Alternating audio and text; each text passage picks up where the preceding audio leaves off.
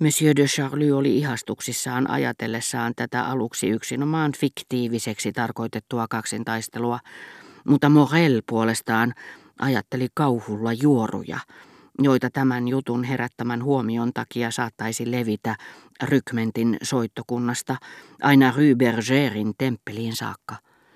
Kuvitellessaan jo elävästi kuinka luokka pääsisi perille kaikesta, hän liehitteli yhä kiihkeämmin paronia, joka hosui ja huitoi jatkuvasti päihdyttävien taistelumielikuvien vallassa. Hän rukoili ja pyysi, että paroni sallisi hänen pysytellä luonaan ylihuomiseen, eli oletettuun taistelupäivään saakka, jotta hän voisi pitää silmällä tätä ja yrittää saada kuuntelemaan järjen ääntä. Tämä hellyttävä ehdotus pääsi voitolle kahden vaiheilla olevan paronin epäröinnistä. Hän lupasi keksiä jonkin tekosyyn, siirtää ylihuomiseksi lopullisen ratkaisunsa.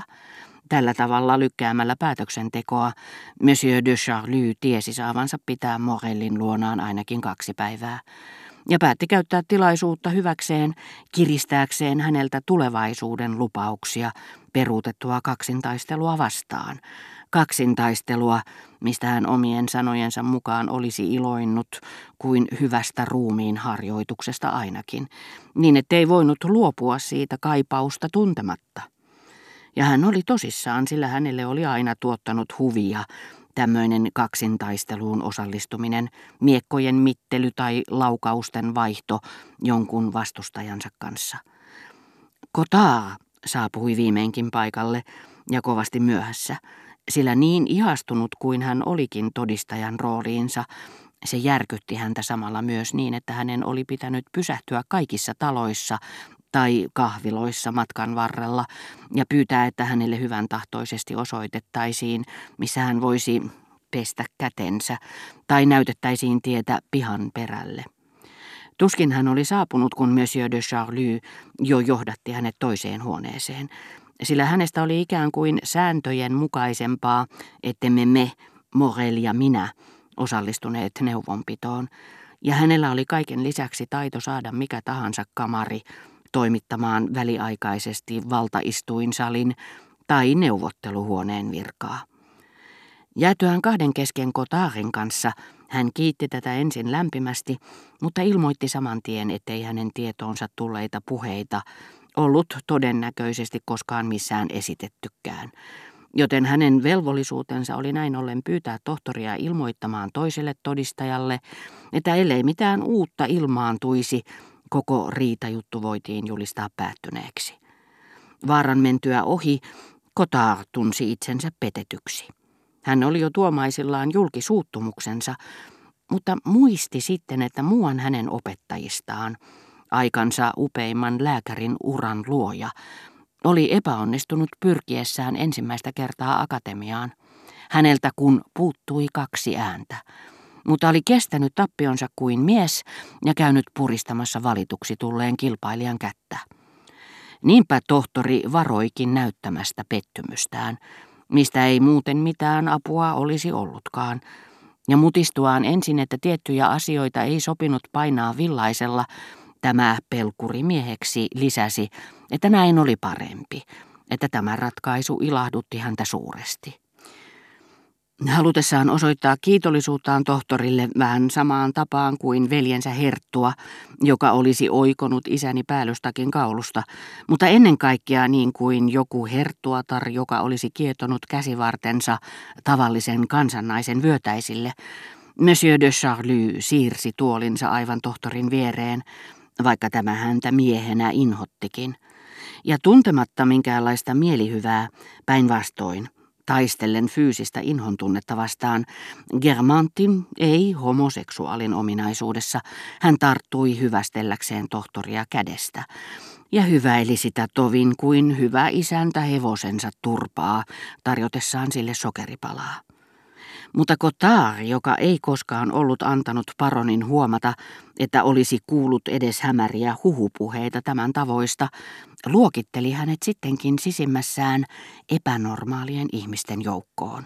Hän oli jopa sanonut tavanomaisella epätarkalla puhetyylillään ja haudan vakavasti eräästä herra Verderanin miespalvelijasta puhuessaan, Mutta eiköhän olekin paronin rakastajatar joista hänellä oli vain vähän kokemusta, ja kuvitteli, että tämä hyväilevä ele edelsi välittömästi raiskausta, mitä silmällä pitäen hänet oli keksaistun kaksintaistelun varjolla houkuteltu ansaan tähän autioon salonkiin, missä paroni kohta ottaisi ja makaisi hänet väkisin.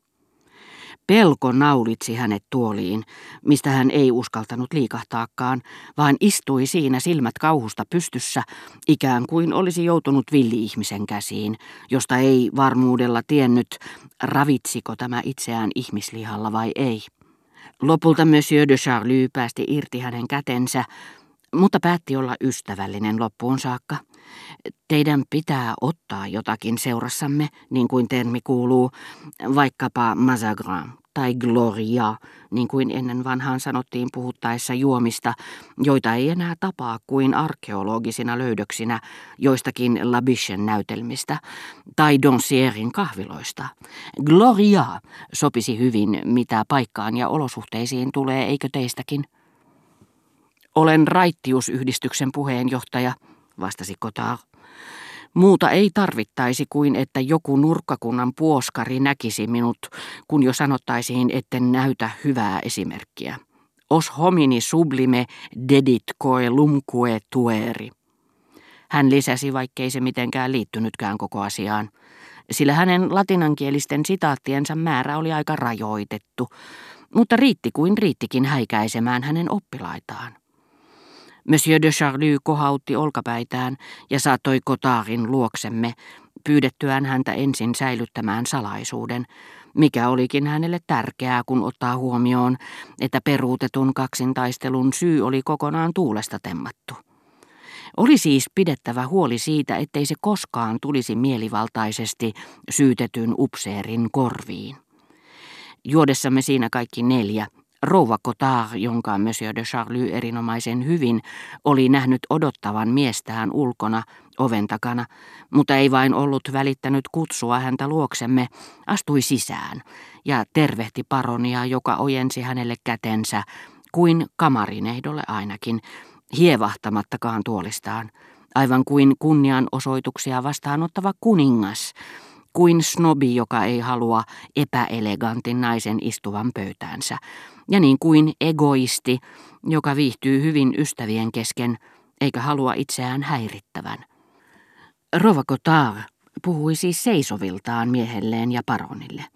Mutta ehkäpä juuri siksi, että kohteliaisuus, se mitä kuuluu tehdä, ei suinkaan ole germaantien yksin oikeus, vaan saattaa yhtäkkiä valaista kaikkein epävarmimmatkin aivot, tai koska Kotar, joka petti usein vaimoaan ja tunsi hetkittäin tarvetta puolustaa tätä ikään kuin hyvitykseksi ja varjella häntä mahdollisilta loukkauksilta, tohtori kurtistikin kulmiaan, mitä en vielä koskaan ollut nähnyt hänen tekevän, ja välittämättä vähääkään, mitä paroni siitä ajatteli, hän komensi, Leontin, mitä sinä siinä seisot, istu, hyvä ihminen. Mutta häiritsenkö minä teitä, kysyi rouva ujosti paronilta, jota tohtorin äänensävy oli ällistyttänyt niin, ettei hän ollut saanut sanotuksi mitään. Ja antamatta hänelle edes aikaa vastata, tohtori jatkoi päättäväisesti, johan minä sanoin, että istu.